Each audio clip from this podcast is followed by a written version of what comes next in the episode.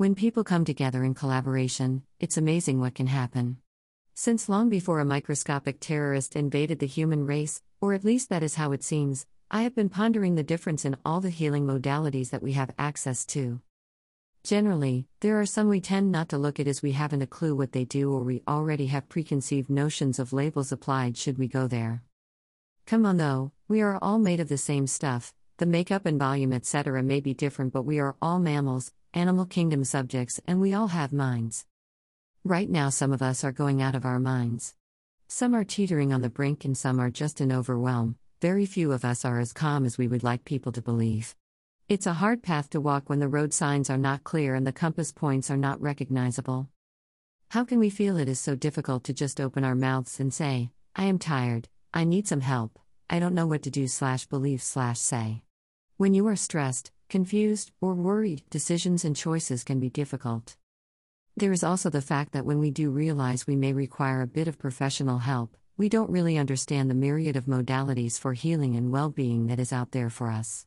The range is vast, and how do we know what will suit our needs best?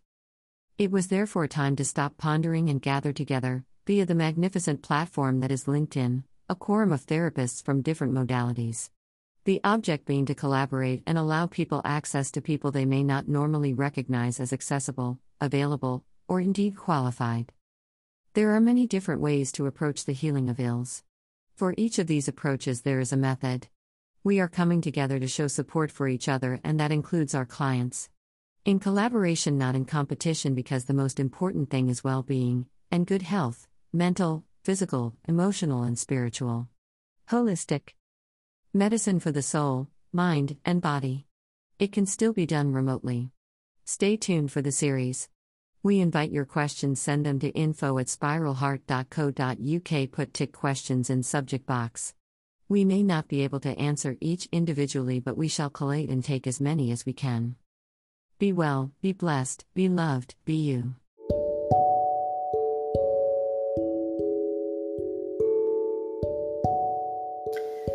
This is Leslie Marsh talking for Shamanism Scotland.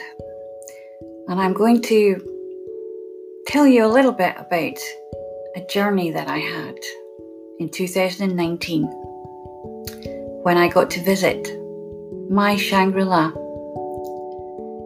You see, since the age of about six years old, perhaps a little younger, I've had more than just a hankering to visit Tibet.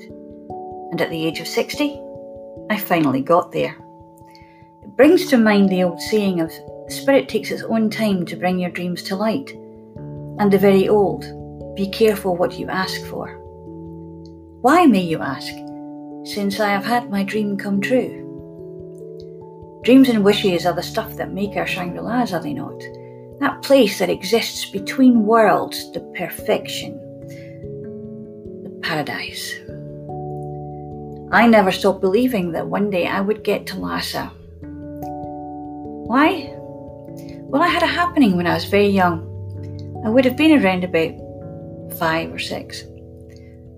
And something happened, and I saw something deep in the depths of the night. I was woken up by a strange voice. And I did actually wonder who it was. But I kind of went with it because I've always been that way inclined. I never stopped believing since then. Because once you have something like that happen, it kind of changes things. From that moment on, I had nothing but the desire to get to Tibet. I learned all I could about it. I would learn about the Thodo Bardo, the role of the shaman in their belief systems. And one more thing I was gifted a dream.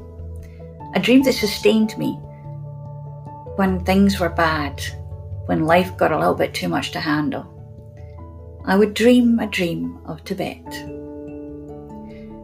It was a dream that I connected with the spirit of Shangri La. Even although I was always very aware of the turbulence happening in Tibet, what is deemed by the occupying country as the liberation of the Tibetan people, though they were not actually given the choice. The spirit of Shangri La, the spirit of being at one with nature, with the world, with self, with everything, is still there. The people are curious, ever smiling, and hospitable, always. I received a blessing from a lady in the Potala Palace, the former residence of the Dalai Lama, which was so beautiful, so amazing to me. But it just had the right essence of being in that space. And Tibet is a vast and unique space. There's so much there that is in two planes of being the earthly plane and the spiritual. It all comes down to energy in the end. It is always energy. And a great deal of that energy will be required to redress the balance, not just here, but elsewhere too. I remarked to my husband that we could almost kiss the sky. Yes, Jimi Hendrix did jump straight into my head. The sky was so close, close enough to touch. It is, after all, called the roof of the world. I caught myself on occasions thinking of Chicken Licken. Perhaps it was a little bit of the altitude. We were there to circumnavigate Mount Kailash, and that is a sight to see. The prayer flags fluttering in the morning breezes made it all the more magical and sacred. Kailash is already a sacred place where it divides four rivers there's a lot of magical and wonderful mystical energy there, and I'll bet there's an awful lot of stories that people could tell. There are a few ways to get up and around. The first way is to walk, better be really fit. The other ways are by pony or by yak. Our kit bags were taken up by yaks. This is a dying mode of transport. The yak is being edged out of its place in the Tibetan culture. There are now incomers of European breeds of cattle being farmed. The yak is a nomad beast, you see. A nomadic life, it seems, is some is to be something that it used to be. Less than. It's a great pity, a great pity indeed, like the reindeer people of Siberia and Mongolia. One idea, one ideal, has supplanted a whole way of life, a whole way of understanding of how to be with the land and the animals living there, and to be of those too. I am indeed grateful to have been able to be there. Now, before the wealth of wonder and magic and culture disappears, watching the monks debating, the wonderful way that they challenge each other with slaps of their hands, clapping their hands together and pointing and saying, now, where are you going to go with this? Your theory is wrong, or your theory is not being held up, I think is what they really say.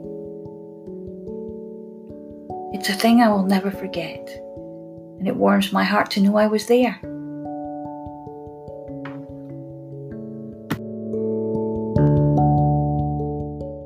When people come together in collaboration, it's amazing what can happen. Since long before a microscopic terrorist invaded the human race, or at least that is how it seems, I have been pondering the difference in all the healing modalities that we have access to. Generally, there are some we tend not to look at as we haven't a clue what they do or we already have preconceived notions of labels applied should we go there. Come on though, we are all made of the same stuff, the makeup and volume etc. may be different, but we are all mammals, animal kingdom subjects, and we all have minds. Right now, some of us are going out of our minds. Some are teetering on the brink, and some are just in overwhelm. Very few of us are as calm as we would like people to believe. It's a hard path to walk when the road signs are not clear and the compass points are not recognizable. How can we feel it is so difficult to just open our mouths and say, I am tired, I need some help, I don't know what to do slash believe slash say. When you are stressed, confused, or worried, decisions and choices can be difficult. There is also the fact that when we do realize we may require a bit of professional help, we don't really understand the myriad of modalities for healing and well being that is out there for us. The range is vast, and how do we know what will suit our needs best? It was therefore time to stop pondering and gather together, via the magnificent platform that is LinkedIn, a quorum of therapists from different modalities. The object being to collaborate and allow people access to people they may not normally recognize as accessible, available, or indeed qualified. There are many different ways to approach the healing of ills. For each of these approaches, there is a method. We are coming together to show support for each other, and that includes our clients. In collaboration, not in competition, because the most important thing is well being and good health mental, physical, emotional, and spiritual. Holistic medicine for the soul, mind, and body. It can still be done remotely. Stay tuned for the series. We invite your questions, send them to info at spiralheart.co.uk. Put TIC questions in subject box. We may not be able to answer each individually, but we shall collate and take as many as we can. Be well, be blessed, be loved, be you.